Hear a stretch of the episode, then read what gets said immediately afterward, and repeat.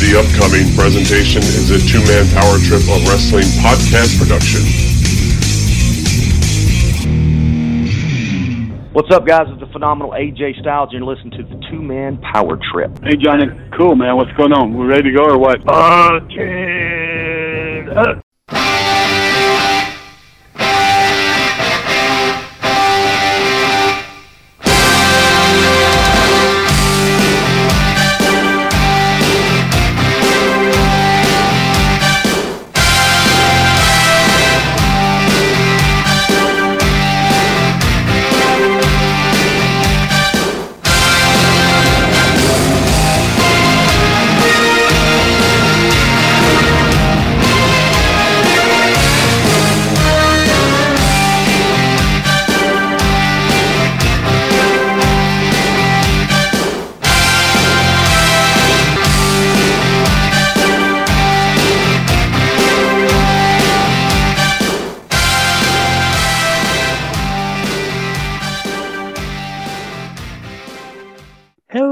welcome to the two man power trip of wrestling. I'm your host, JP John Paz, and today we are going back to the well one more time for Who is Mr. WrestleMania Part 4. It has done so well, and we've been so happy with it. There had to be a Part 4, tying up some loose ends. Yes, we did find out who Mr. WrestleMania was, and perhaps it never changed. But today we're going to find out some other things like best feuds, best moments, best memories, and the worst of all time for WrestleMania. Joining me, of course, is Mr. WrestleMania wrap up himself, Mr. HMG RBV. Rick, what's going on? Pause, thank you, sir. Yes, you are right. That is the art of the beat of the V. Richard Bronson Vickery. Hey, you know what? So much fun. We had to we had to come back for more. It's part four of our Mr. WrestleMania talk, but we got the uh, the unique twist, as you said, Paz. We're gonna we're gonna kind of spin off into some other categories and look at the great moments and, and maybe not so great performers and moments of WrestleMania. And Of course, joining us, the third man in the booth, Mr. Triple Mania himself, the Doctor, Michael Jargo. Jargo, how you doing?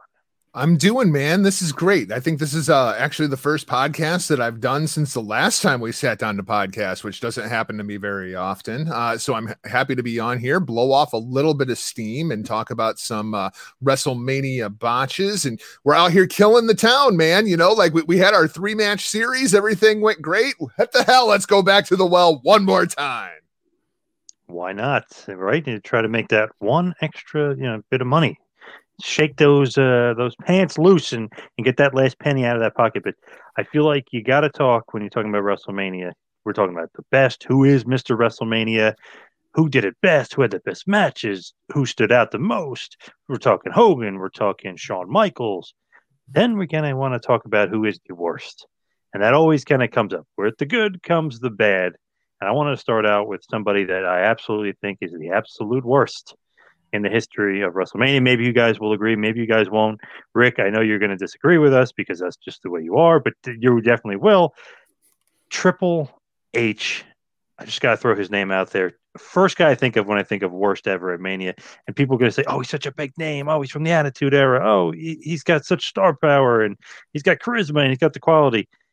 He was always in a great political spot, was always kind of put into matches with guys that maybe he shouldn't have been in there with, or guys way above him that kind of made it seem like he was more important than he is. And then when those young guys came up, those were the guys he was dying to work with. A la saw Cena got hot, wanted to work with him. Batista, Daniel Bryan, Orton, the list goes on and on. But to me, people can also throw it out there like, oh, but he was the star from the era before. He you know those new guys have to beat that star and they get elevated even further. I don't know. To me, it, it's it's one of those things where I kind of go with the uh, the former rather than the latter, thinking that he was just in it to try to get himself over. But let's start with Rick because I know he's going to disagree. Triple H is he the worst WrestleMania performer of all time? I, even when we when you have the run here and we were talking about the topics we're going to cover, it, that worst stuck out to me. Is that a bit too harsh as if we're describing someone, especially like Triple H?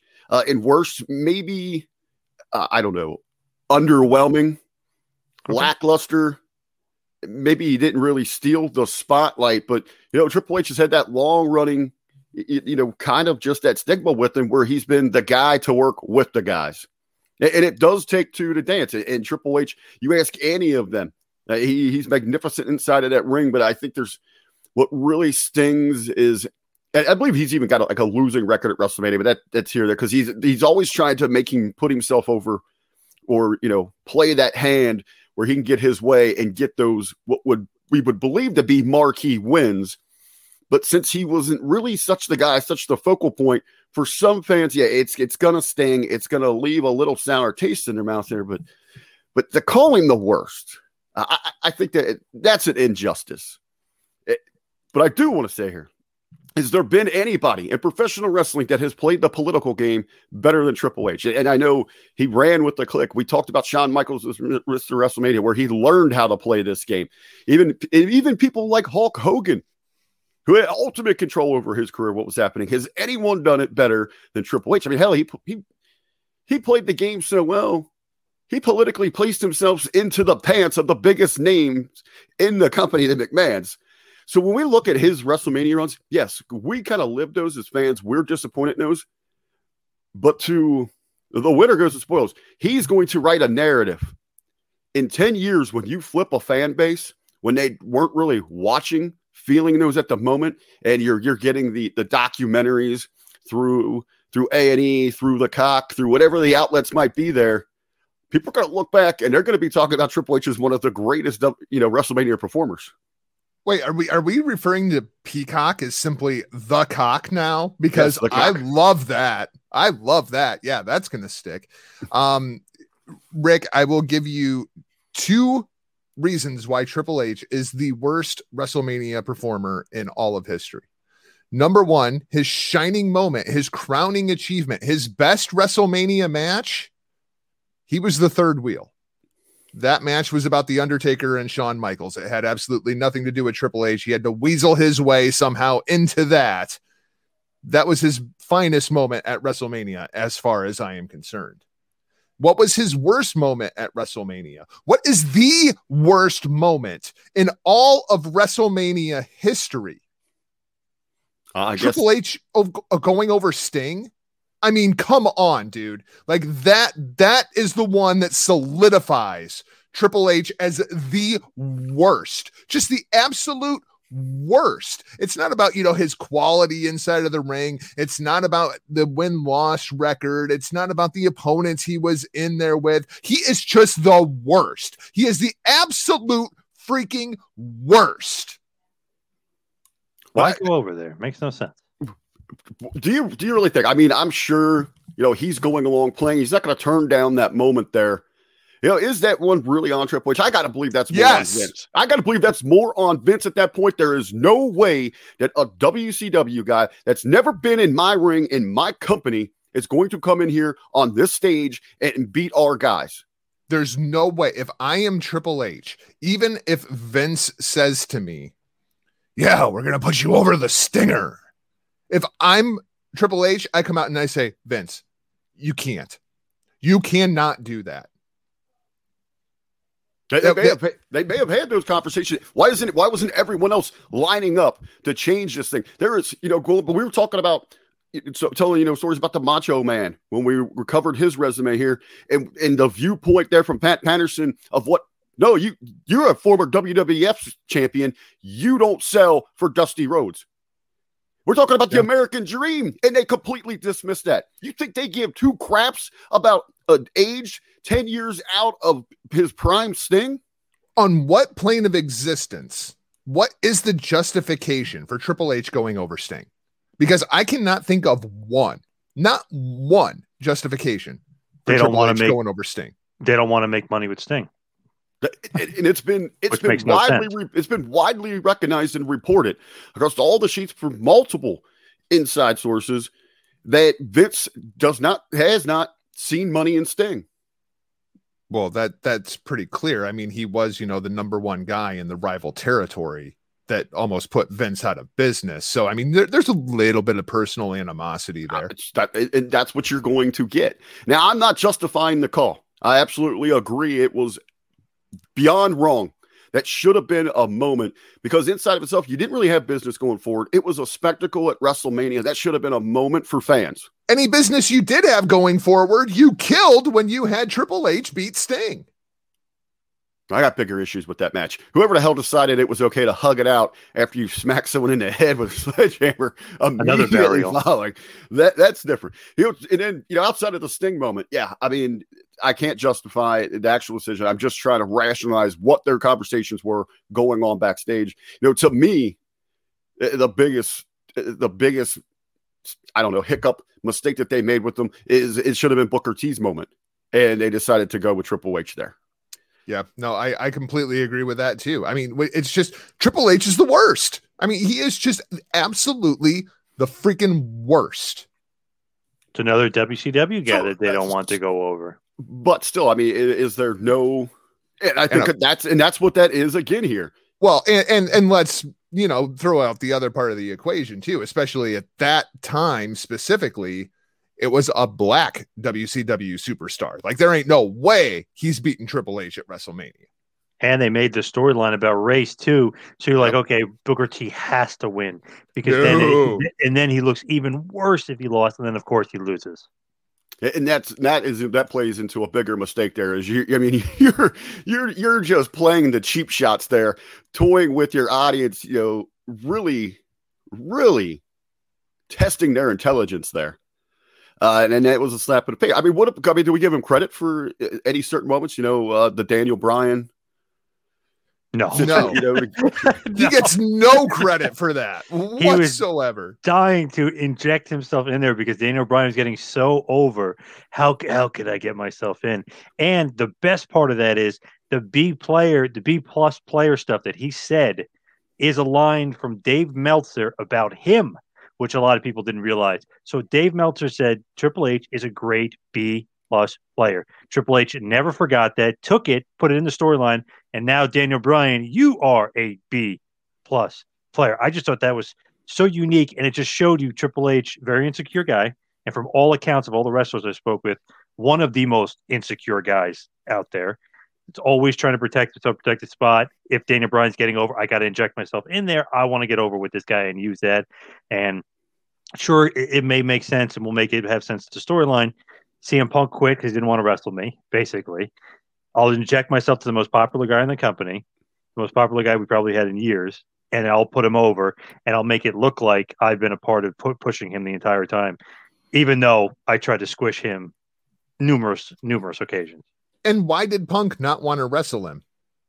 It wasn't Well- big enough of a name, he said, to what he mean- deserved.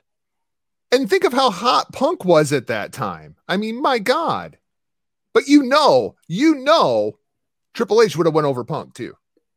Oh, no doubt about it. I mean, remember, remember years before when they had that match uh, in 2011 when Punk was on that streak and, and he was uh, right before he was about to get the world title from Del Rio at Survivor Series. He lost to Triple H in that weird friggin' match, yeah, like I out mean, of nowhere. Like, And I'm a Triple H fan. I like Triple H as uh, like the character, the performer, like the the whole like overdone entrance thing and how much money is Hunter and Stephanie going to spend on on this year's entrance. Like I look forward to that stuff. But I mean, I, come on. Triple H is the worst.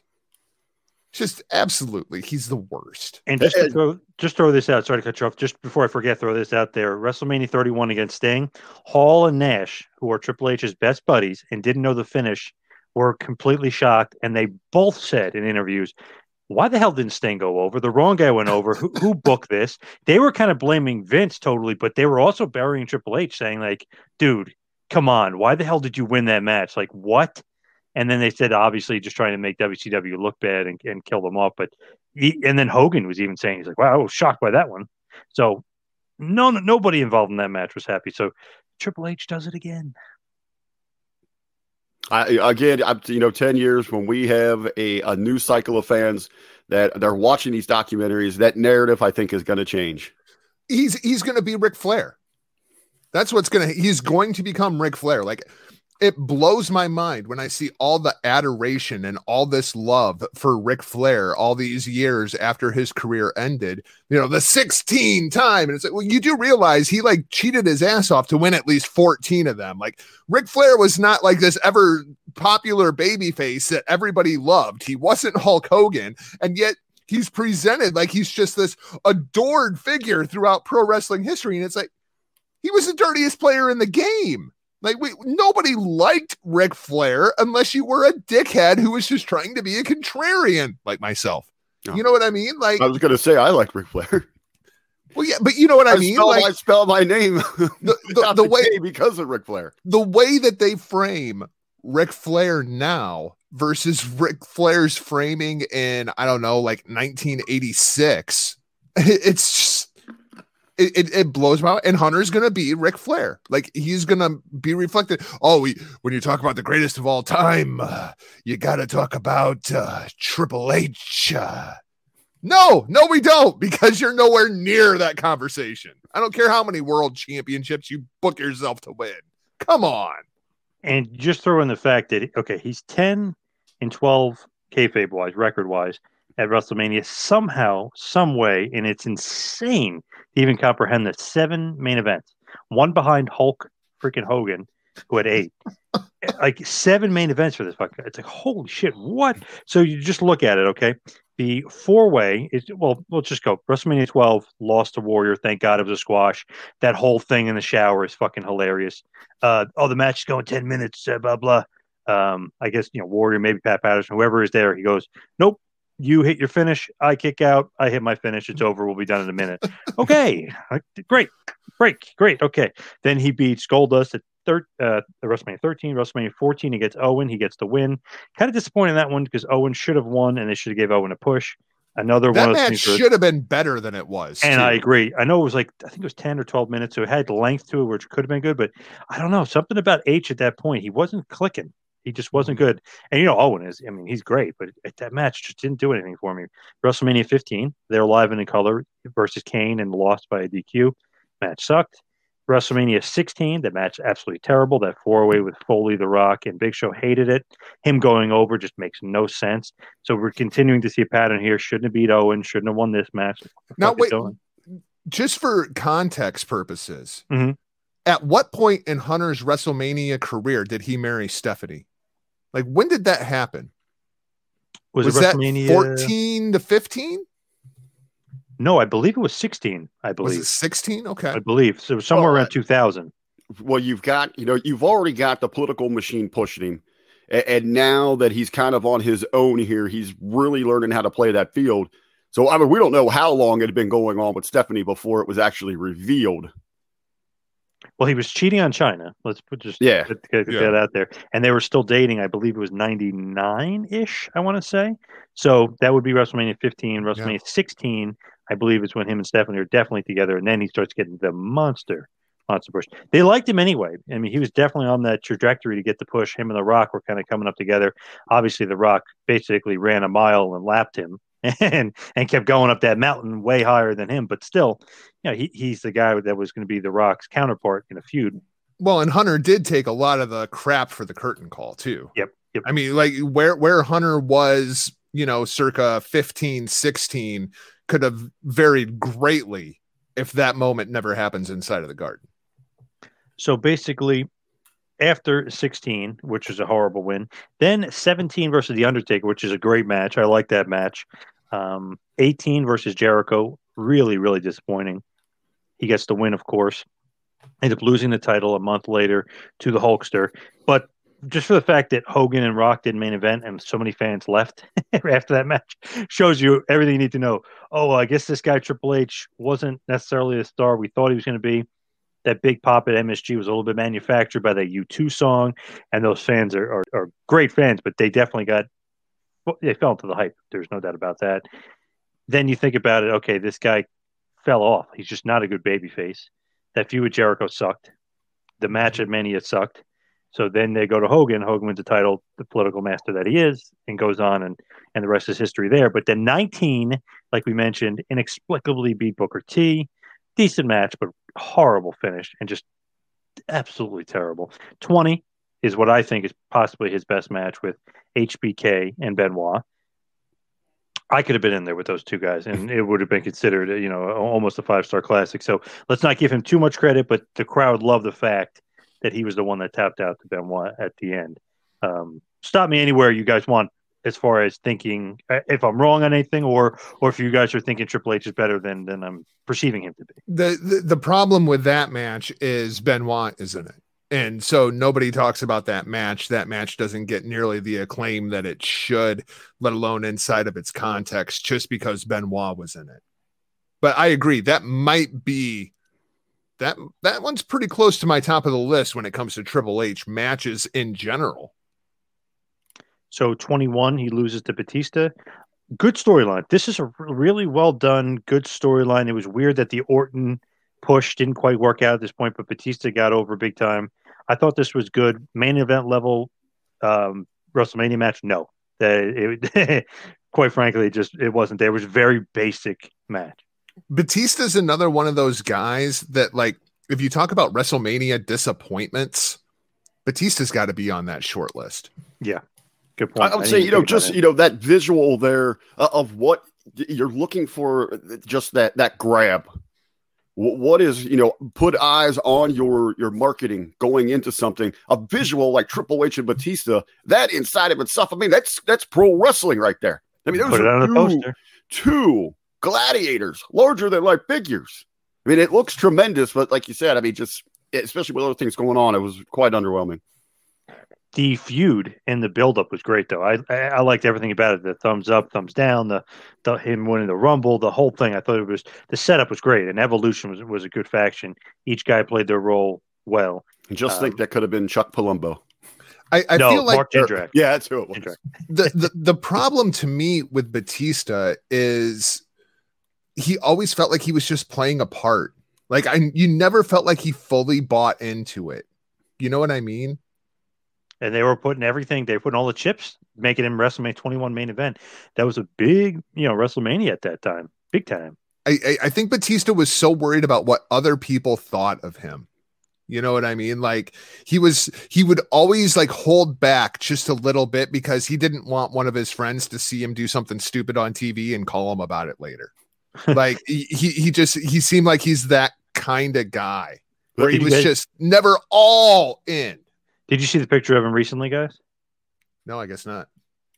He's standing next to Bobby Lashley. He looks like a toothpick next to him. I don't know how or why or what's going on there, but Lashley basically looks like a monster, and uh, Batista looks skinny as hell. I don't know what's going on Batista's there. not getting that Florida water. Yeah. Well, it, it, also he could be slimming down for a role or something too. But... Could be, could be. Yep. I just thought it was funny. I was like, wow, is Lashley that big or is he that small? Well, there there are a lot of stories coming back from OVW that you know they they had to be very careful when they were crafting Batista for a lot of the reasons that Jargo had mentioned there. You know, it took him a lot of convincing and, and really coaching him to understand some things and how he should handle himself as a big man. Uh, but yeah, I mean that that was kind of from his even coming in, you know. So maybe it's something that's just stuck with him for so long. Yeah, because I mean, when, charismatic when, as hell, though.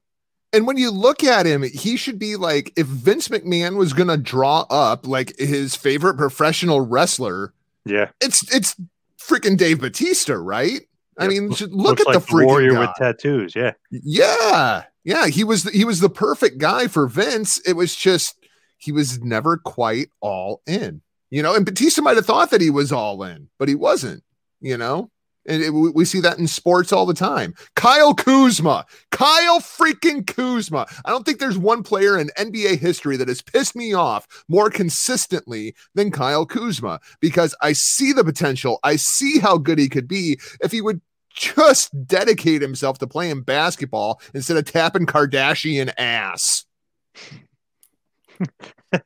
good for him. Um, Take but, it to the hole. Batista, though, to me, he could definitely be on that, that list of who's the worst ever at Mania. But to me, very charismatic guy. I feel like he had it, but you're right. He wasn't able to kind of fully execute it. It's it's so interesting. It's and almost no connection. Like, like I yeah. never felt connected to Batista. It's almost like Luger when he was in the WWF. WCW yes, completely great different comparison. Luger, but Luger in the WWF is that same guy. He couldn't connect. Something yep. was something. There's like a door just well, it doesn't help that you fun. go from the narcissist to the Lex Express. Like, yeah, yeah. But Batista, he had he had the tools though. I mean, to, to yeah. get him there, just wasn't there. Uh, so basically, Triple H loses to Batista, then he loses to Cena the year after at 22. I didn't mind the match. I kind of liked it. It's very basic, but the crowd is so into it. It kind of makes up for the basicness of the match and it was good. It was like nice little thing to get Cena over. You know, he beat Bradshaw the year before, and then this year he beats him. So kind of gets him over the mountain. 23. The rumor was that he was supposed to face Cena again and get the win if that was true, that is the stupidest thing ever and the most ridiculous bullshit I've ever heard. Cena is your guy. You don't put him back in there with this frigging guy who who buries guys, and they literally have pictures of all the guys that he buried in in, in a uh, cemetery. You know, you got uh, Scott Steiner and Booker T and Sting. Everybody's tombstone. Can't put Cena's tombstone in there. He's an up and coming guy that you could put make money. So that would have been a horrible decision. Golden shovel on a pole match: John Cena versus Triple H. There you go. Sit on it. But that would have been horrible if true. But thank God, I, he, was, I, I thank God say, he was injured and that didn't happen. Thank God. You know, as I'm sitting here looking through some of these WrestleManias and, and during this run here, it, it, again, I hate to say worse, but underwhelming, especially for the position he was in. Does Cena even does he enter this conversation? Hmm. We were talking about him a few weeks ago, Johnny, because he had all those main five main events and stuff. But yeah, he he's been sometimes a little underwhelming at Mania for sure and and Rick, this is where the difference between the two of us and, and our taste in professional wrestling come in, right? Because Cena, more than any other character, well, maybe Hogan, where you, you look at it was all about the character work. It was all about the microphone. It was how hot the match was going into it. You knew you were going to get the five moves of doom, and that was about it, right? But when it comes to WrestleMania, when it comes to that biggest show of the year, I don't need John Cena to go out and put on five star matches all year. But at WrestleMania, it would be nice if, you know, the number one guy in the company could go out and put on, like, I don't know, four star matches instead of like two and a half star matches. But that that's kind of what you got out of John I'm Cena. Even, I'm even looking, you know, from from you know what how I critique my grading scale here is about those builds. It's about those those hot programs coming in. It's it's about the you know the personas, but then as I sit down, especially the last you know month, so we, we've been like seriously reflecting on WrestleManias here. I look for those, and I know we're going to get to those those wow moments that are going to last with you forever. I don't know if I really have any with Cena. No, that's that's the thing about Cena, man, and, and that's why we, we sat down. We had that conversation with Dr. Tom Prichard you know, and then we we did a whole episode of Turnbuckle Talk, I think it was, where we, we talked about John Cena and John yeah. Cena's legacy. Yeah. I don't even know how to rank John Cena over the course of professional wrestling history. He's such an interesting character and how history is going to look back on John Cena because I really don't know. So when you think about Triple H and what he's been able to accomplish in his career, great guy as far as physique wise and like what WWF wants. He's like that kind of prototypical look to him. Wrestling wise, he thinks he's Flair, he thinks he's Harley Race, not quite there, wasn't that, that good of a worker. So let's go to WrestleMania 24. Him versus Cena and Orton gets the loss there. 25 versus Orton. So many people want to say this match is one of the worst ever in WrestleMania history. That match and Cena Miz definitely is up there for me. But Orton versus Triple H at WrestleMania 25 to end the show is one of the worst matches I've ever seen and when you put it at a main event of WrestleMania, that just heightens it even further because you have certain expectation. They started off the match with both of their finishers. I was like, what the like working backwards? I'm like, what is this? And then all of a sudden, boom, the match is over. So I guess other matches went long. Who knows if uh, Taker Michaels earlier in that went long or something? But they had to cut that match, and it was just over, just like that. I was like, holy shit! What a disappointment! Like Triple H continues to disappoint. Mean, there's been really no matches where he's not in there with a, a Michaels or a Benoit or Undertaker, somebody of that ilk where he's having great matches. I mean, it's just crazy to me. And it's so interesting to me that when you look back throughout Hunter's career, his best opponents and his closest friends are like opposites. You know what I mean? Like anybody that you know that Hunter ran with backstage, whether it's Batista, whether it's Orton, with the exception of HBK, it was that he just had no kind of chemistry with inside of the ring. Yeah, it's crazy. Yeah.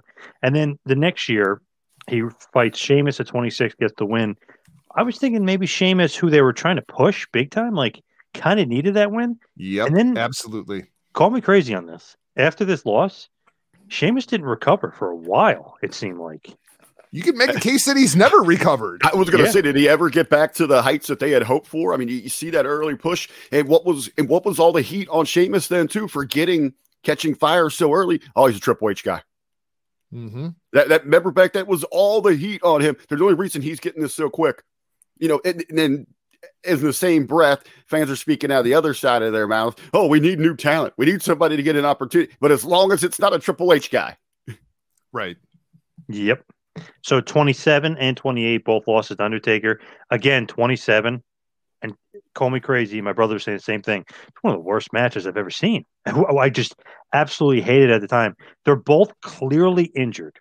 So mm-hmm. I know you want Undertaker on the card, and I know I guess Vince or you know whoever you got to have Triple H on the card because he does have a name value and he does have some cachet because he did work all the top guys and he was part of the Attitude Era and he was champ for a while in the McMahon Helmsley era.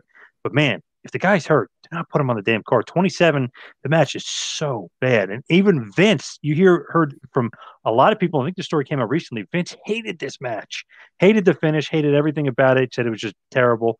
Uh, maybe he didn't realize how injured those two guys were, but 27 is really, really disappointing. I think that's a matter of Vince kind of being out of touch because I think I think we all knew going into it, like how are these two guys going to go out there and have a WrestleMania quality match? Because it, it was quite obvious that they were not healthy going into it. Yep. It, it was too much pressure on those guys' shoulders. The problem is when you look at the rest of the card, they needed that match on the card. Such a bad show. Yep. So uh, 28, like you mentioned before, good match with HBK and Undertaker in the LSL. Not so much a Triple H, even though he's involved, but basically taking the thunder, which is his thing, what he does, the thunder of those two epic matches with HBK and Undertaker, and saying it's a four-year feud and trying to transfer it over. Dude, it's not. It was. It was you trying to t- take some shine off of, of that feud and try to bring it onto yourself. and it infuriates me that Hunter still has the picture of the three of them up on the ramp for for kind of like that the new curtain call, right?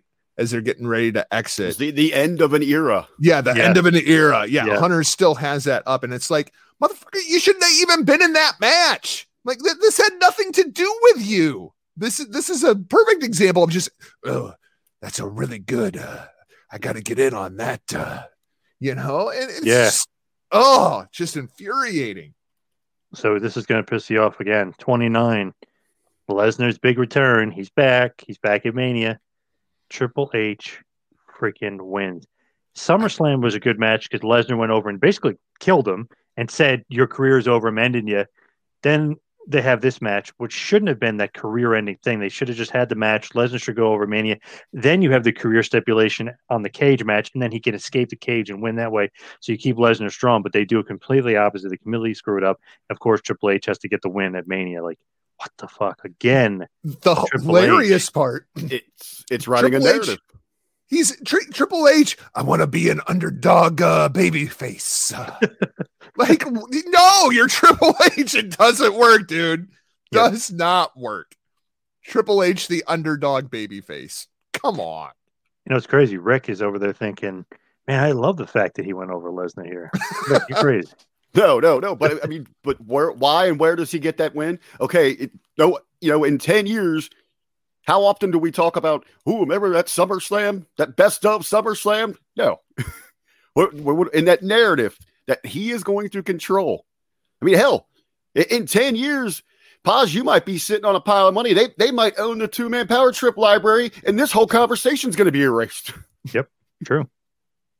Very true. Could, except could for happen. me, except for me talking. They'll Yeah, it'll, it'll, it'll be the RBV show. Yeah. So WrestleMania 30, like we mentioned, versus Daniel Bryan, great match, great opener, one of the best openers. He gets the loss, but really, I mean, you see he comes back out at the end of the show. I know they're making it the Authority versus Daniel Bryan and, and that whole thing. The real story was obviously about Bryan winning the title. He interjected himself right in the middle of it because he saw Bryan's star rising and he had to be a part of it. We talked about that a little bit. Then Sting, of course, he gets the win. We talked about that before. Worst decision ever. Worst worst idea ever. Sting comes out with this little entrance. You're like, oh, okay, that's kind of cute. He then Triple H comes out as the fucking Terminator. Like, what the hell is going on here?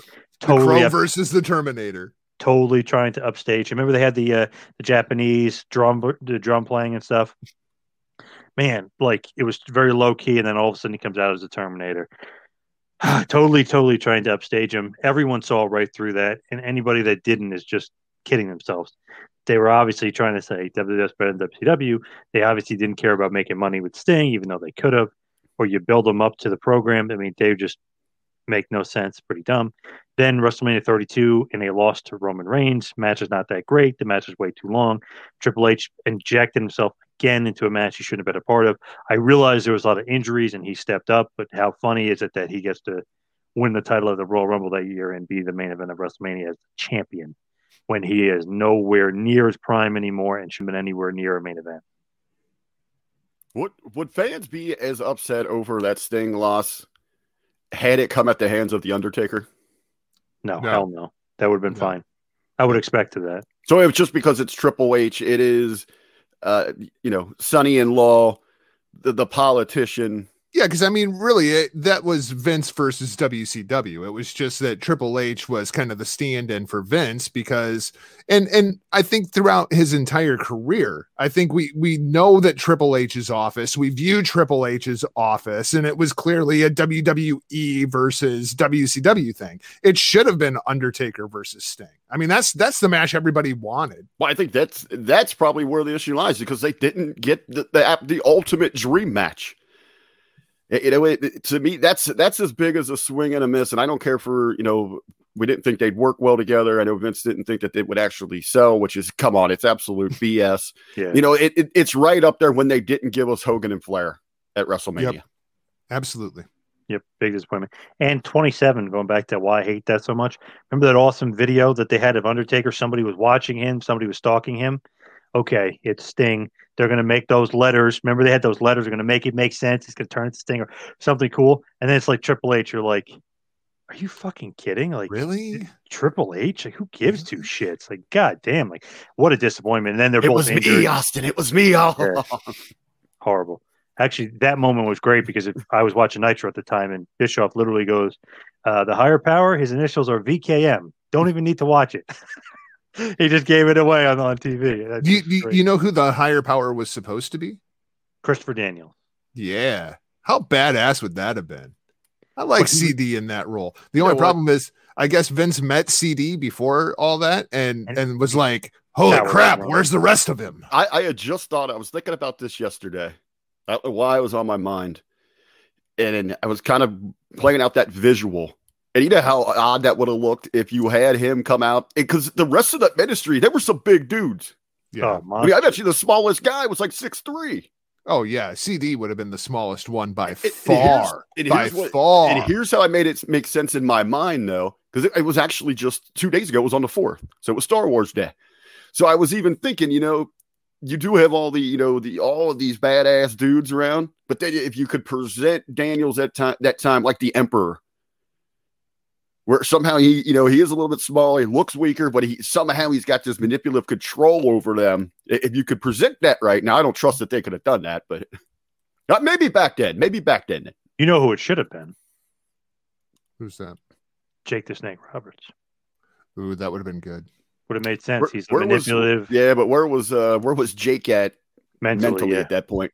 Yep. Um, yeah, not not in a good place. But yeah, I mean, especially the it was me, Austin. It was me all along. That would have been perfect for Jake going all the way back to uh, King of the Ring. Yeah, would have made and Undertaker's Ooh, relationship with him. It would have made Mhm. perf- perfect sense uh, to me. Would have been great. Yeah, that would have been mentally, great stuff. Oh, could have had the rattlesnake getting bit by a snake. Yeah. Ooh, yeah, Yeah. rattlesnake versus rattlesnake. Ooh, I like that.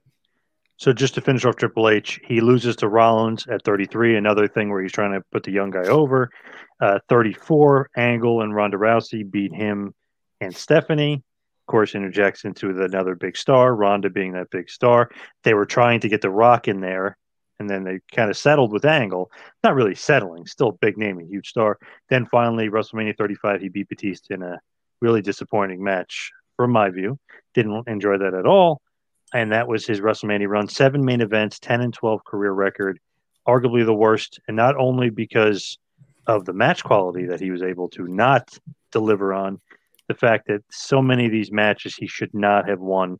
And you could literally probably point to at least, let's see, one, two, three, four, five. There's like four or five matches. They're just like, for like, why? I know Orton oh, the storyline, Orton was kicking everybody in the head. He needs to win. Orton still should have won. They still should have won. Sheamus should have won. Uh, Sting should have won. Um, I- I was the, say- the Rock. The Rock should have won. Owen should have won. I mean, the list goes on It- and on. when you look at the losses that Hunter has taken at WrestleMania, how many of those matches would Hunter say, "Yeah, I, that's when he got over, is when he beat me"? Hundred percent. That's why he did it. Yep. Daniel Bryan, he's taking credit for. Cena, he took credit for. Batista, he's taking credit for. Rollins, Rollins Hell, really I, isn't that think over, even he took credit for the Warrior, probably probably would. the rebirth of the Warrior. He, was probably would. nothing until he beat Tamia. So Triple H is definitely on that list. You mentioned before Batista. I'm going to throw out there just because I, I don't think it's a disappointment, but can't remember too many great matches per se. Maybe some good memories, but Kane has got to be up there. Just just didn't have the. He's been around forever. Just didn't have those That- memorable moments. we- I wouldn't put him in a like- worst list though. I say when we get into someone like like Kane, that's where I, I take issue with this worst. Uh, Right, You know, right, underwhelming, Underwhelming. underwhelming when it comes to someone like Kane. Is and I, I got to throw another major underwhelming name out there because I mean the guy is a moment machine. Highlight, you know, just reel after reel, but really didn't have what at WrestleMania is Foley. Yeah, Yeah, that's a good one. Um, to go back even a bit further, one of mine, and I cannot remember like a huge WrestleMania moment, and he absolutely should have had at least three or four. It's Curt Hennig. yeah. I mean, his WrestleMania matches just incredibly underwhelming. I love Mr. Perfect, but he never really got that platform or made that platform what it should have been. The Miz has got to be up there. WrestleMania 27 alone. It's Well, got to be on just- the pantheon of just like holy shit. If if if if the most over your head award was a thing, that would that would clearly go to Mike Mizanin.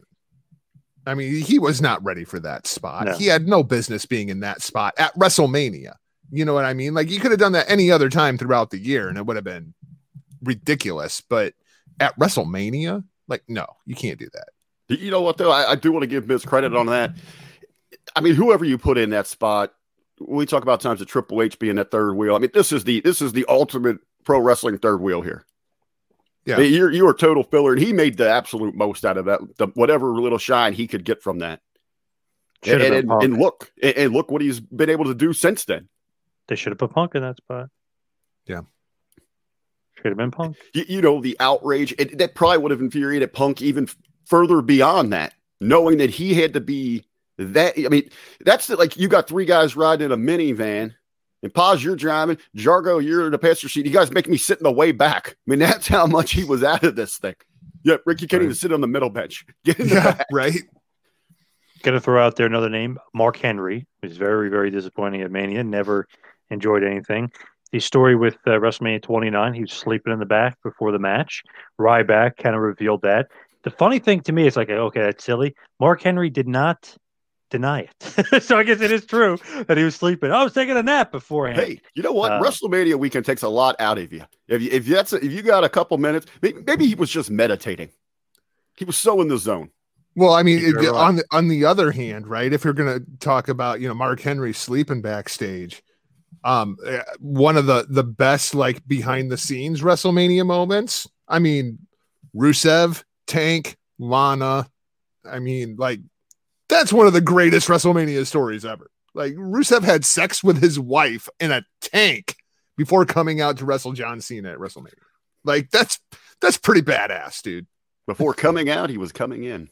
There you go. Mm, nice, nice. Uh, gotta throw this guy out there, even though I really, really didn't want to, but I have to do it. Jargo's favorite wrestler of all time, Brock Lesnar. Not the fact that he was so bad or considered worse or underwhelming. There was some matches though that pop up when you think of like some of the worst moments in WrestleMania history. The Goldberg, match, WrestleMania 20 MSG. I know those fans are relentless. I know they're tough, but man, you expected so much more out of that match. those that two sucked. guys And the were circum- s- they were set up to fail going into that. And is that like the first time that you remember everybody knowing, like going in that Yep. that both of these guys are are going to be gone? I mean, Yep. like That that, that match was set up to fail from the beginning. They when the didn't stand a referee is the most over guy in the match, that might be Right. a problem. Well, that was all just a saving grace, right? I mean, they just knew, you know, once the contract stuff came out. I mean, you had just fans immediately since once the news broke, they turned on this thing.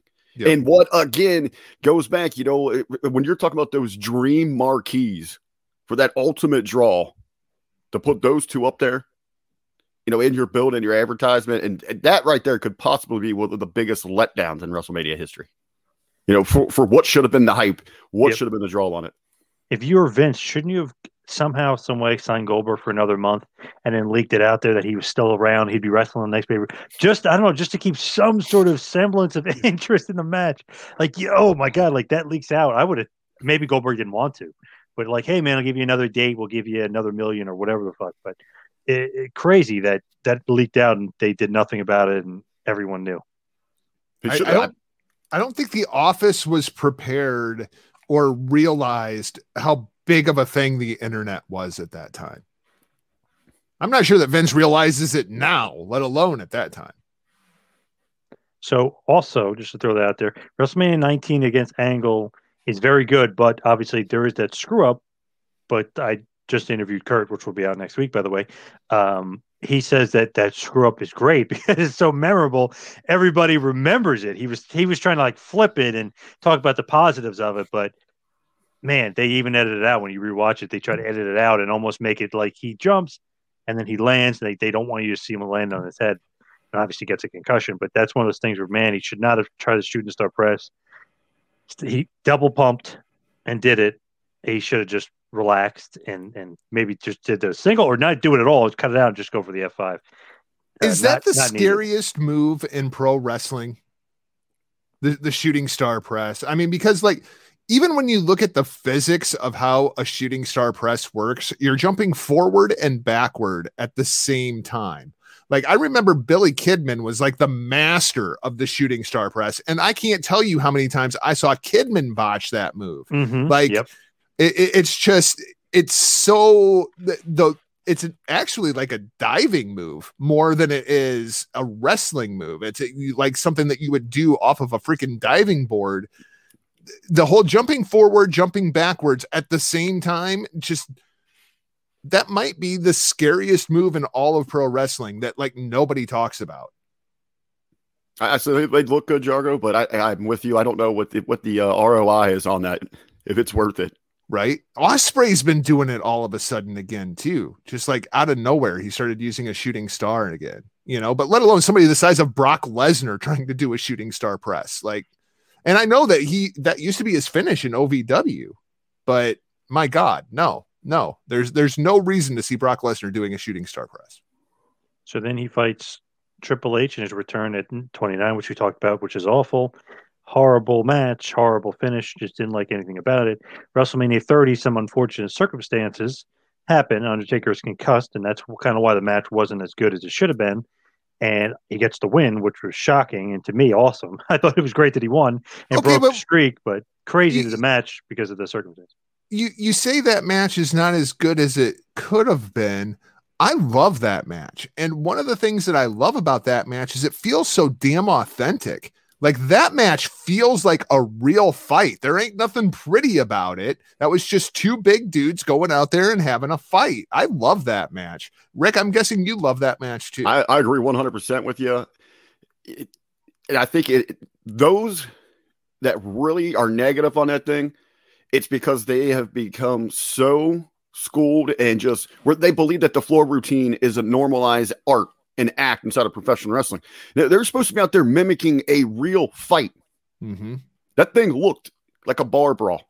It And looked like two guys throwing down out back over whatever the hell they wanted to, you know, whatever the case might have been, the issue. It it had that raw, authentic feel to it. That when when Brock Lesnar starts getting into the whole beast incarnate kind of era of Brock Lesnar, I love that about him. You know, and, and especially the finish with Brock going over, it was like what the hell just happened? Like, did Brock just decide that he was going to beat the Undertaker? Because even if the Undertaker was like, no, I'm I'm going over here. If Brock Lesnar wants to go over, Brock Lesnar's going over. Like you're not going to stop him. He has that sense, and Rousey has a little bit of this too, where you know if you punch Brock Lesnar just the wrong way, Braun Strowman, Yeah. Brock Lesnar's going to light your ass up, and there ain't a damn thing you can do about it. And and I think that was the thing about that Undertaker match was, oh my god, did did did, someone make that do call? that because Brock wanted to do that, or was that the way that was supposed to go? I Well, I, I love that match. Jargo, it was you that shared the uh the open sit down that Heyman had overseas. Mhm. And remember, it was him that said, you know, everybody's questioning, you know, who made this call? Why would Vince do this? He said, let me pose this question to you, uh, to the audience. He said, what if that wasn't the call and Brock Lesnar made that decision on his? And that's the that's the major appeal with Brock. That's why he's on another level. I mean, beyond the physical attributes and, and truly the natural charisma, the body language when he's out there. He doesn't need to speak on a microphone to get over. Yep. But it, it is that raw. Anything can happen. At, at- at a snap of his fingers, it can get real, very real. I will never forget that time Braun Strowman freaking kneed Brock Lesnar in the head a little bit too hard, and Brock Lesnar hit that big son of a bitch with one punch, and suddenly Strowman is weak in the knees, and it's just like holy shit, dude. It, it, it what and what you saw there at that WrestleMania, the end of the streak, that feeling that you had with Brock at the end of that match, that is absolutely what they need to start building immediately towards next year's WrestleMania Mhm. between Brock and the Lash and Lashley. Yep. That with those two dogs, a- anything could happen here. This could get very, very real, very quick, and it's must see, and only in the. WWE. I wasn't feeling that match as much as much as you guys were, but I love the finish. I love the fact that Lesnar went over. I felt like he really needed that after that disappointing loss to Triple H. I feel like that loss literally crippled him, made him not like a big draw like he should have been. It's like, wow, this guy lost already. Fucking mania to Triple H of all people. Well, Like, the when, they brought, when they brought him back, he lost to Cena right away because they had to get Cena a that big too. win. So the Cena loss to Triple H loss is like, holy shit! Like this guy, I guess he's not a main player. Then he beats Undertaker, and now look, still drawing power that we're begging to be in the main event of SummerSlam or Mania coming up. Yeah, the, the Triple H loss feels like it was kind of the beginning of that whole new era of Brock Lesnar where he just became unbeatable after that loss. Did you like WrestleMania 31? He gets the loss here with the Reigns match is good, and I really like the way he was building it. Lesnar was basically bullying the guy around, but he wouldn't give up.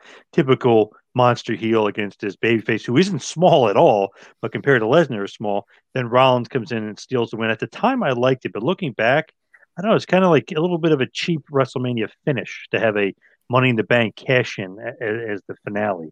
Um, look at well, at the time, I liked it. Thought it was good booking, especially because um, Rollins lost o- o- earlier in the night to Orton. So then that it's like a, a feud that could happen. He already lost to him. Now he's the champion. He could fight with Orton. But to me, I was like, ah, looking back, I don't know if I like that. It's kind of a cheap finish. Greatest RKO ever in that uh, Seth Rollins and Randy Orton match. Uh, I love that RKO. Um, so the the reality of that entire situation is Seth Rollins should not have been there, but we all know that that was like full bore the rejection of Roman Reigns.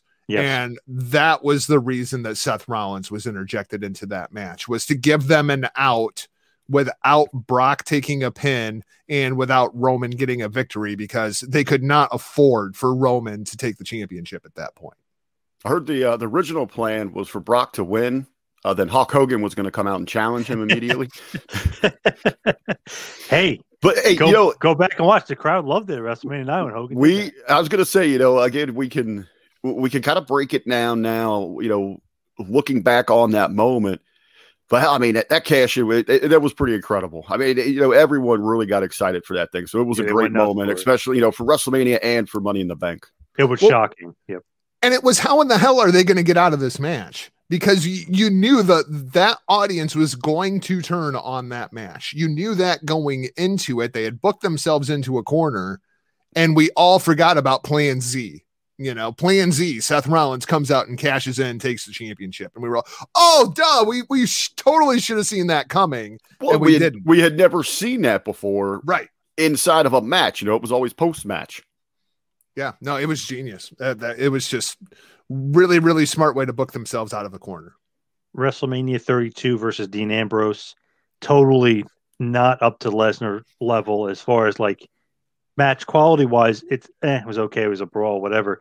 But Ambrose, man, he did not deserve to be in that match. I just wasn't feeling it at all. I'm like, wow. So Lesnar got total. I know injuries played a huge factor in this, but wow, Lesnar got the shaft in this show, and he could have had a better opponent, but he just did. I was like, man, that kind of disappointing. Well, Very the- disappointed in that. the problem there was Moxley, Ambrose, whatever the hell you want to call him. Um, he should not have been in that position. Brock Lesnar knew that he should not be in that position, and Yes. Brock Lesnar gave him nothing, not a damn thing. Brock Lesnar did not want to do business with John Moxley, and that was very, very evident in that match. And all of the great ideas that I have heard that were thrown out for that match, that Lesnar was just like, "Yeah, I'm not doing that." And know- it's funny too because Lesnar against smaller guys is awesome.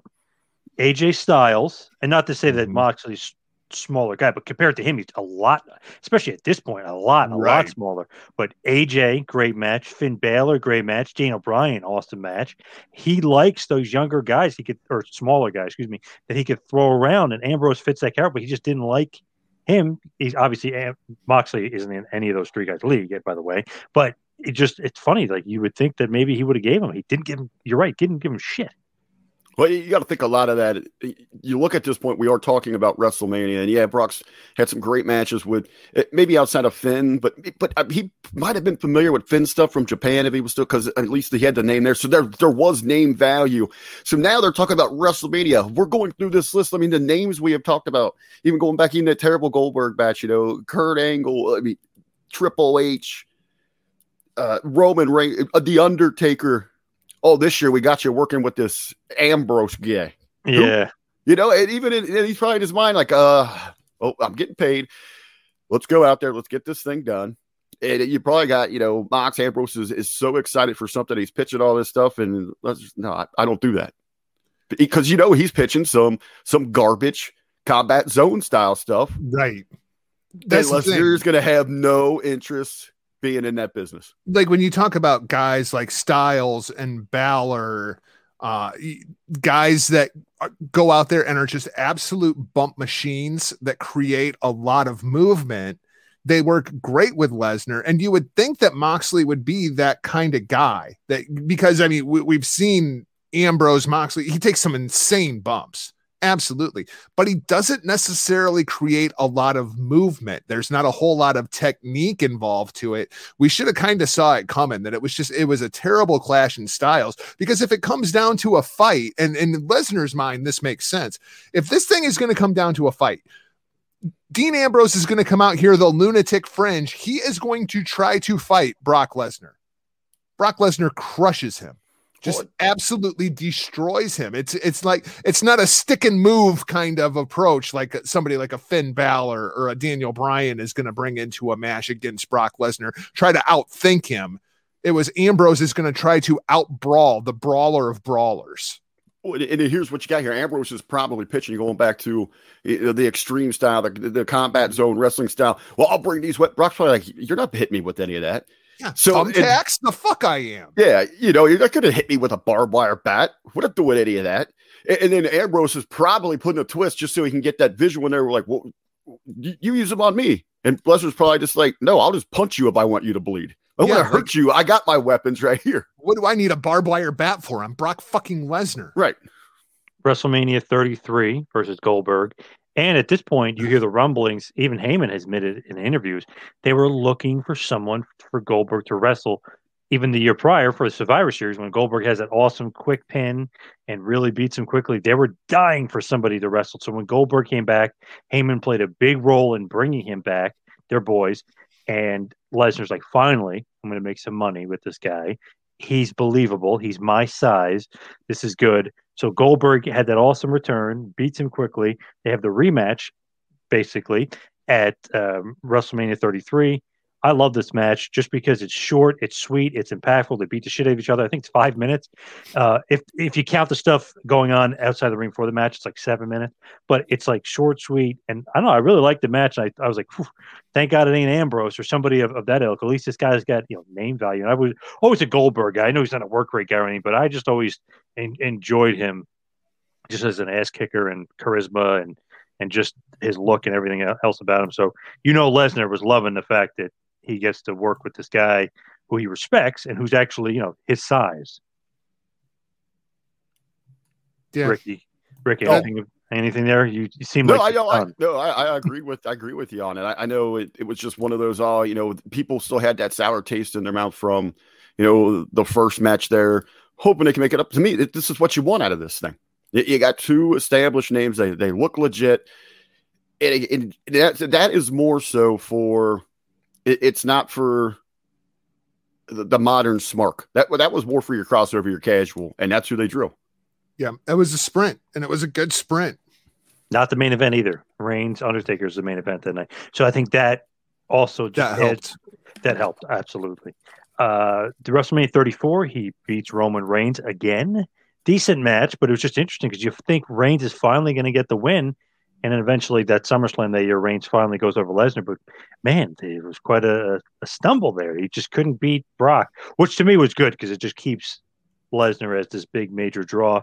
Then 35 happens, and he loses to Rollins in the first match in a pretty short match. It was like three minutes. I just thought it'd be a lot, a lot better. The crowd was really kind of not into Rollins at all at this point in time. So I feel like even then, uh, Lesnar probably should have won. Then Lesnar eventually wins Money the Bank, wins the title, then loses again to Rollins in a better match at, at SummerSlam. But to me, it showed you like, okay, Rollins is not the guy. He's beaten your big draw, your big, you know, your big guy, the, the big money guy and you still couldn't get over strong. So I just felt like Rollins was wrong guy. Shouldn't shouldn't have went over. Yeah, I think it was just the wrong guy. It to be in that spot is you know just you're laying it out there, and I'm kind of just reliving it in my head. It's like man, it just you know, just wasn't good for Rollins. I want to say it was Extreme Rules when Rollins returned from that horrible knee injury, right? And the place explodes. People were so into Rollins. And then the next night on Raw, they have him come out and tell people what terrible human beings they are. Where were Yeah. you when I was in the hospital? But you know they were because you'd seen it on you seen it online, you you seen it on social media. The outpour, people were so hungry for Rollins. They, they wanted him to come back and kind of claim that Roman spot. And that was the death of Seth Rollins. Was that Monday Night Raw when when he came out and when they brought him back as a heel inexplicably Mhm. when he was just the explosion for that baby face. That was that was the beginning of the downfall of As forced that whole situation with Brock. as forced as Roman was as a face, as that baby, they were forcing Rollins so hard that other way to be the heel. Yep. So Drew McIntyre gets the win in WrestleMania 36. Very short match. Kind of sucked the circumstances of it. If it's in front of a live crowd, I feel like Drew, like at Royal Rumble, got over big time by just eliminating Lesnar from the Rumble. Just right guy to me, wrong place, wrong time. It just sucked. We haven't seen Lesnar since. I can see you know that WrestleMania itself because didn't they? They had were taping that thing all week in case tough. things had come up. They were was tough. taping things in segments. I mean, they were running it like an actual movie. It- you could feel it throughout that entire show that it was hard for you know for all the talents to keep a flow going. But you, you really could feel it, especially in that match. Do you think if that match happens in front of fans that that is the same match that we get? No, I, I I think don't- we, I we go to. A, either. I think we go to another level. Uh, I think And- they realize yeah. the magnitude of it. Uh, you know, Brock's gonna give him such a better performance. You're gonna get so much more emotion out of Drew. I, They I think no you know, if that thing is is down there in Tampa in front of you know whatever they, they can get there the 80 90,000 that they could pack in that place I think we're talking about one of you know those great WrestleMania moments And I do not think that you get Brock Lesnar back until you get fans back. I do not think that Brock Lesnar is going to work in front of the the COVID era. It just the, the the entire gimmick just doesn't work. I can't wait though for when Brock Lesnar returns as a conquering babyface to take out the head of the table. I'm I'm Yeah. I'm totally down to see a Brock Lesnar Roman Reigns match if Brock Lesnar is the babyface with Roman Reigns and Paul Heyman on the other side. I, I want to see that dynamic. I want I want people to be able to cheer Brock Lesnar. I want to cheer Brock Lesnar. He's an ass kicking dude who does not give a shit about your kids. I can relate to that. He's a fighter, and that's what you should have here. Yep. Guy's going to go out there and just take care of business. Uh, but Jargo, we're talking about Brock coming back. If he wants to come back without fans, his payday, whatever. case- w- w- Even why would you? I mean, he's not going to work television. So you're just it, it- even. I don't even know if he would have just if he, maybe he'd boost a little bit of your rating, but you're just going to want him to drive that interest to I to, don't know, to, man. to I- build your gate. To I don't. I, to- I really think that if you put Brock. Les, if you put Brock Lesnar, sell the cock. If you put Brock Lesnar on Friday Night SmackDown, uh, opposite of Roman Reigns and Paul Heyman, and even if Brock Lesnar only shows up once a month for like three months, I guarantee you the ratings are going to be higher on those three shows than the uh, the rest of them. You know, I, I think Brock Lesnar would Oh, actually I, agree. change the. with- I agree with you there. I mean, what do you think it would be so significant? I think it would be substantial. I really do. Okay, now if you're if you're Vince and company, and you realize this, we're having a real conversation that it's going to be an overwhelming increase in ratings. Is that a little deterrent to not do it? Because then the rest of the time it's going to continue to suck. Then you have those executives at Fox saying, "Whoa, whoa, whoa! Why is this working? Why aren't you paying him more?" That just Brockton just again begins to demand more and more. So Yeah. uh, I mean, unless you're absolutely your your balls are in the fire right now, which it seems that they can continue to just you know pull the blanket over these over these networks' eyes that they're not seeing how bad this is. Do do you expose yourself by bringing in a Brock for that? Let's say that you have Brock Lesnar confirmed for WrestleMania next year. All right. We we are definitely going to have Brock Lesnar. He is definitely going to be in the main event of WrestleMania next year. Do you do Brock Lesnar versus Roman Reigns or do you do Brock Lesnar versus Bobby Lashley? I, uh, I immediately go Lashley. I Right. Roman- immediately go Roman. Roman doesn't. Roman doesn't have that crossover appeal. You- you I don't think still- Lashley does either. I, I- I mean, it- it- as much as I love Bobby Lashley, let's face it, dude. He's he's fought in Bellator, and when you look at Bellator I- versus UFC, the, the the comparison's not even remotely people close. people have seen a lot of Roman already. He is that guy that crossed over. You you begin to introduce Bobby into that, and you and when you do, you're you're highlighting his background from the military training to his professional fighting. To me, that has you have got a greater opportunity to grow your audience than going back to to the whole Roman situation again. I think rather than going prize fight between Brock Lesnar and Bobby Lashley, you bring back Brock Lesnar, and you have a personal issue with Paul Heyman involved with Roman Reigns because it's not just Brock Lesnar versus Roman Reigns. It's also Brock Lesnar versus Paul Heyman. Where where have they ever told us that they have anything personal? They've always told us it was business. Well, it was maybe personal. Brock can maybe- make it personal real Maybe quick. it was then hurt. personal to Paul, but they've never pitched us that it was personal. Yeah, but we're gonna find Lesnar. out. We're gonna find out that it, it is personal. There you go, For Rick. me, There- I mean, in, we're in gonna find life, out. You you want to put him on television, then you just go up and shoot a bunch of vignettes that you can start running where he's in a training camp, and you give that real presentation that you've got Lesnar and Lashley going to camp, like going to train, train, train. You, you bring it out where it looks like something from Bellator, from a big, you know, a big boxing bout from UFC. They got their entire camps coming out. You load that thing up with sponsors. I mean, you you completely recreate that look for that match at WrestleMania.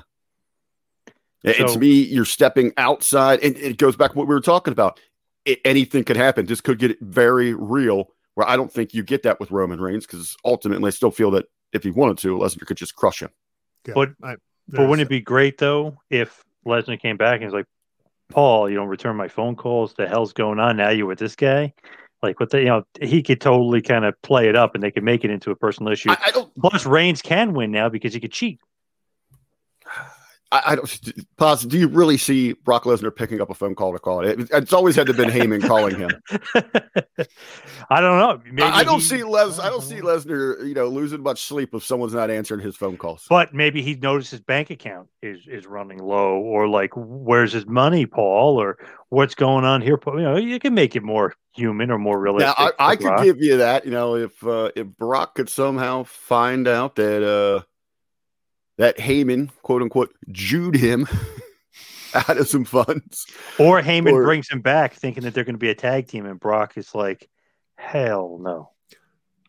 I, I want to hear promos between Brock Lesnar and Paul Heyman. Just make damn sure that you got your finger on that seven Now, second see, delay. I, would have. I'd I'd love to see him come back where they do reunite, and you give me Lashley Lesnar at the training, the intensity, the body language, the charisma that they have, and then we have the verbal joust between MVP and Paul Heyman. I think one of the biggest misconceptions in the history of professional wrestling is that Brock Lesnar needed a mouthpiece. He doesn't. He doesn't in any way, shape, or form. No. You go back and watch him when he was in UFC. Brock Lesnar can talk. He just plays the monster that doesn't really, really well. I, I, Hey, I don't. look at his I don't UFC need. stuff. I don't need sprinkles on my ice cream, but it makes it so much nicer. Right. That- and that's what Heyman was. You know what I could see? You could you could get almost a year long build out of this. You could almost do a mega powers explode kind of thing where not necessarily where they're a tag team, but where you have you know Brock on Monday Night Raw and he goes and he wins the WWE championship with Paul Heyman by his side. And then you have Roman Reigns over on SmackDown as the Universal Champion with Paul Heyman by his side. And you have like, you know, the, the, the little Paul Heyman family. And maybe you've got both champions in the ring posing together at the same time. And we do, oh my gosh, are you ready for it? Champion versus champion, title for title. Brock Lesnar versus Roman Reigns. I- there you go. See, we, we talked it out. Now we got both of our ideas. There you go. Yeah, build to the Lashley match. You get through that big seller, And, you now, just use you use Heyman as that fulcrum to kind of play them back and forth off of one another. Where Heyman has to choose which one of his monsters does he want to be in the corner of. hey, you know, when when you're dealing with Paul Heyman in the middle, and you've got personalities, per- you know, larger than life figures, mega stars like like Lesnar and and Reigns, you're playing with dangerous alliances. Ooh, yes, we can do an entire story arc. Woo! So let's you know recap and wrap it up here. So who do you think is the worst Mania history? I, I just have to go Triple H. I, there's no. I, I I was ta- saying Lesnar just to get his name out there because there was a couple disappointing matches, but there's no way he's even close. Triple H and I think Miz and and Mark Henry and Batista, those guys are miles behind. I, I, I think it's Hunter in a landslide on this one. I, I still I still hate to say worst. Uh, 'cause Richard. it's a performances there, but I, for for the point of this conversation, no matter how we're going to label it, Triple H. So the Kliq has dominated. Damn, Triple H is the worst and Michaels is the best. Makes sense. They are the most influential group in pro wrestling history. I mean, when when you really get down to it, the Kliq, absolutely. Those those four guys. When you look at what their their ramifications on the pro wrestling history over the course of the last thirty years, it's hard to argue. Best and worst. I I guess you could also argue. I mean, it's. I mean, who was his? You know, Triple H's mentor, his mis- Mr. WrestleMania. So he like overly tried to be able to take that crown. You know, to, to, to get somewhere next to burn as bright as that flame. It's the story of his career, whether it's Ric Flair, whether it's Shawn Michaels. I- It The was just, yeah, Austin. Absolutely. Yep. Always the guinea, never the pig. But but in the end, he will have ultimately probably amongst those names the most influence over this business. for better or worse. hmm So before we wrap it up and finish, just a few other quick topics. We'll get your uh, you guys' opinion on this. So, who is the best one night performance? Like, or what is the best one night performance at Mania? Thinking back, to me, Bryan always at 30.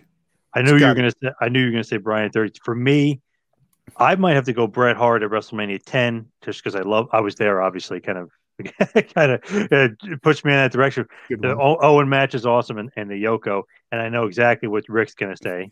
Macho Mania Four. Go way Yep. back to the tournament. I Something we'd it. never seen before. And it. and I know you know fans have to realize too you know we didn't have these marathons where every match was mm. supposed to be you know spot after spot over the top. You built towards those bigger moments but to see the list of names that were involved in that tournament the, the, the beyond that we sat in awe of the true megastars and to see macho go through that on, and do something we had never seen on that scale in wwe simply incredible. I, I would have said overall though I, I i run them neck and neck but man, Bryan, Bryan at 30, and it, you know, we talk about energies and moments and what they mean, That was great. uh, and that was beyond incredible. And that's one of those, you know, those fans really rallied behind Macho there, so they felt it was a part of their moment that they were, were really bringing a new star. But uh, there was no greater investment than I've ever seen in professional wrestling than the Yes Movement. What about the greatest moment? One thing, greatest moment, WrestleMania history. Personally, Warrior getting the win over Hogan. Damn you! All right. Hmm. I know what you're going to say, Jargo. I already know it. I was Oh. gonna. I think we're all we're all guessing what the other one's gonna throw out. I know here. what you're going to say. What what am I going to say? WrestleMania nine when Heenan comes out with the uh, the camel. Well, that that that's absolutely my personal favorite. But I, if if if I am going to be objective, the greatest WrestleMania moment in history is "I love you, I'm sorry" super kick. That's where I thought you were going. I will go Hogan slamming Andre, Hogan winning at WrestleMania three. Just That's the one I was playing against. "I love you, I'm Yeah. sorry" super kick. because every video that they ever start off is oh he's gonna do it. Hogan slamming andre. And just another one to throw out there that i absolutely love because it's the tide turner austin. The austin era has begun. And him on the rope holding up the belt and and, and jr going nuts. Another of my personal favorites is when Jericho kicks HBK in the balls. awesome That was an awesome moment. especially after they hug yeah. Yeah after after everything those two guys had just went through after you know all this respect you have mr wrestlemania kind of passing the torch to jericho with the embrace there at the end and jericho's like yeah i don't need none of this shit. Just kicks him right square in the dick. So great. So great. The best is that he catches him and lets him fall and he pushes him. That's great. Great stuff I was just watching the uh, Austin Jericho interview, and they were talking about how Michaels put the first half together, Jericho put the second half together, and they put it together. I was like, wow, that's great.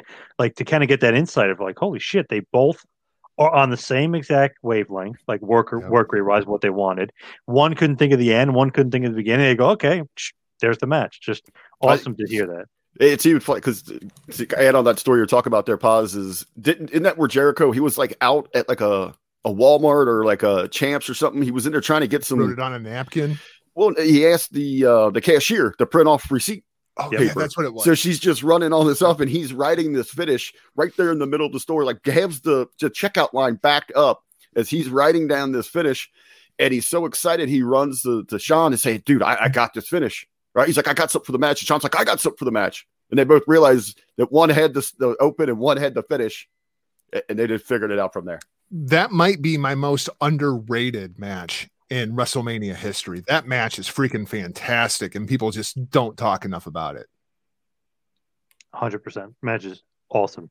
One of the ones I like to go back if you just want to like watch one match mm-hmm. and or you're just randomly like whatever pops in that match always pops up to me. It's like man, so forgotten, especially because Hogan's on that show and, and Rock and Austin. Like you almost forget it's there, but it's awesome. Great, great match. What is the greatest WrestleMania feud of all time? It's got to be Rock and Austin. I was going to say, is is there another one? I mean, you look at the box office, you, you look at the intensity, where professional wrestling was at. it's got to be Rock and Austin. I mean, th- that was incredible. Um, although you could make a case for Cena and Rock too. I'm going to make a in their case for series. I know match weight wise, and it didn't happen, but it led to Mania blowing up. Hogan Andre, which actually was a year arc, which led to WrestleMania 4. And then that arc was so awesome, led to one of my favorite feuds, which was another year long build. So it was like one into the other, into the other, Hogan versus Savage. So it was like three years of this epic feud and Hogan's in the middle going from one guy to the other. Well, I think it's I think it's even bigger than that because eh, really if you want to get down to that that all falls into the Bobby Heenan Hulk Hogan thing going all the way back to the AWA because if you remember even when that feud really really kicked off when it really started was when Andre basically revealed that he was with Heenan and Hogan completely loses his mind. What are you doing with him, brother? Yep. Well, I even say you could even look yeah, plus you put that twist in there where it evolved towards Macho Man, but really, I mean, I mean, let's you know go behind the curtain at three. You have the moment, and again, I know we've regularly talked about it. Uh, that's when Andre made WrestleMania, and we talk about all these great performers and all that, but Andre made it right there. But what else did we talk about from three? So you kind of have a little bit of a feud brewing there. You get Savage and Steamboat going out there and putting on the match of the night. Maybe not the moment, but the match of the night, a match that we still talk about as one of the greatest here. That so you got that at three. At four, you got Macho in the tournament there, but who's got a pose? Who's kind of taking that shine? You know, then you go to five. So you you kind of had this ball rolling where maybe they're not butting heads the entire time, but it's starting to brew inside the fans. Who Rick. should who is really the biggest star in this company? Who should be the top dog? Rick, were you disappointed that Valentine beat Steamboat because the, whoever won that match was fighting Savage? You could have got Savage Steamboat too. What the hell, Vince? I, I remember so easy to book that. Absolutely, absolutely remember that. It'll be interesting because I know that Valentine he's been doing some rounds of interviews lately. I'd love to hear his take on that. You know, because yeah, no kidding. Listen, listening to I've listened to quite a few of the clips. Uh, very confident, very confident indiv- individual. You gotta love the hammer, but so this is basically part four, and we'll finish Mr. WrestleMania there. We talked about the feud, we talked about moment, we talked about performance, we talked about the worst, we talked about the best, we talked about who was Mr. WrestleMania. Fortunately, it wasn't Hogan and it being Shawn Michaels, but whatever. I digress. I'll have to let that go. Triple H is definitely the worst. I just want to throw that out there again. But we talked about so many great things part of WrestleMania. I think that's great to end that four parter, but that will not end it for me and you guys because I have a feeling you might be interested in this one because Jargo mentioned it the other week. Bullet Club Day. Bullet Club is the greatest faction of all time. I was actually thinking about this. And I was like, man, who is the best faction? A buddy of mine said, oh, definitely the Four Horsemen. was going crazy about the Four Horsemen. And I said, no way. I think it's the NWO. So not to get into it now and, and to go into it, but I just think we need to do maybe next week. We need to jump into who is the greatest faction of all time and break it down. We could talk DX and Evolution and all also WWE, you know, factions and stuff. But I know uh, you're thinking Bullet Club. My buddy was really hammering home because he's an old school mark, was hammering home the Horsemen. But I think might be the end wow. But we'll, we'll see. But uh, just a food for thought for uh, for next week on who is this who is serious that, that, we're kind of coming up with here. But any parting remarks or words? So we'll start with Rick as far as WrestleMania is concerned. Like I see, you know, this, this, has been a blast, and I know it's kind of spun off into the, its own creation of its own. And uh, again, thank all the people for the tremendous feedback every week. So many people reaching out, people that I'd never spoken to before mm-hmm. uh, that, that found me and just talked about you know how much they enjoyed the conversation and the detail that, that we put into it. Uh, so it's been tremendous conversation. WrestleMania, it's just a great time reflecting back uh, on you know what we have come to love in professional wrestling and how it's been highlighted on the greater stage. I, I, now, as I'm sitting here thinking about other big WrestleMania moments, I do with those. It might have been the fifth of whiskey I had that day, but when Roman Reigns beat The Undertaker, for some reason, I cried like a baby. What? Yep. I, I don't know why. I just started crying uncontrollably. yeah, I, I, think I would lean towards the whiskey on that one, Rick. I, am I'm, I'm quite sure that that's what that was. Could be um, Undertaker. He thought he was retiring. I, I did. I thought he was leaving. I don't, I, and I don't know why it affected me that way, but. this has been a lot of fun uh, because this all started just from an offhand comment and we we came on once and we thought that this was going to be like a one hour episode and now here we are like you know what four and a half hours into uh this entire series kind of tuck on a life of its own um i you know i i can make cases for the NWO. I can make cases for the Four Horsemen. Um, but Triple H is just going to have to bring them all in for WrestleMania and bury them next year since DX what didn't make the cut, you know? So Oh, oh, they'll they'll be they'll be spoken about. They'll be, they'll be I- I- talking about. it's, it's going to be an interesting week with some studying on this one because I mean, Yeah, you, you go gotta back to you know the territory days. There were some, you know, and what they meant regionally. There, there's some there's some interesting groups to talk about. There's no doubt about that. But as we wrap it up here, let's get into plugs. You could follow me on Twitter and Instagram at Two Man Power Trip. Check out the website, tmptempire.com. And of course, Patreon, patreon.com slash tmptempire. And while you're at it, check out the new TeePublic store. I just put out all new Two Man Power Trip merchandise. Good shit on there. RBV, what do you got? Some good looking merch, good looking merch for the two man power trip. Uh, usually at this time, I would put over something with the Hobby Media Group, but I, I, from my understanding, we have a big announcement coming up. It's gonna, it's gonna hit the social media platforms and hit the airwaves, I guess, this weekend. So stay tuned for that. So if you just want to keep up with that, just follow us across all social media. Just search the Hameen Media Group. Big announcement on the way. Me personally, all things RBV at the real RBV. find me at not jargo michaeljargo.com and uh hopefully i'll be back in uh, everybody's ear holes soon as we get uh things moving here i think this will probably be the last podcast recorded inside of the studio so i'm, I'm looking forward to getting to the new studio and getting set up and uh getting back to work Nice. Good luck there, Mr. Jargo. Thank you, RBV. Thank you, Jargo. Thank you, everybody out there, for listening. This has been Who is Mr. WrestleMania Part 4. See you next week, folks. This has been a John Paz Power Trip production in conjunction with the Two Man Power Trip of Wrestling. You could follow us on Instagram and Twitter at Two Man Power Trip. You could check us out on Facebook. You could subscribe on YouTube. You can go to patreon.com slash TMPT Empire to become a patron and also check out the website tmptempire.com and buy a shirt at prowrestlingtees.com. Two man power trip where the power lies, brother.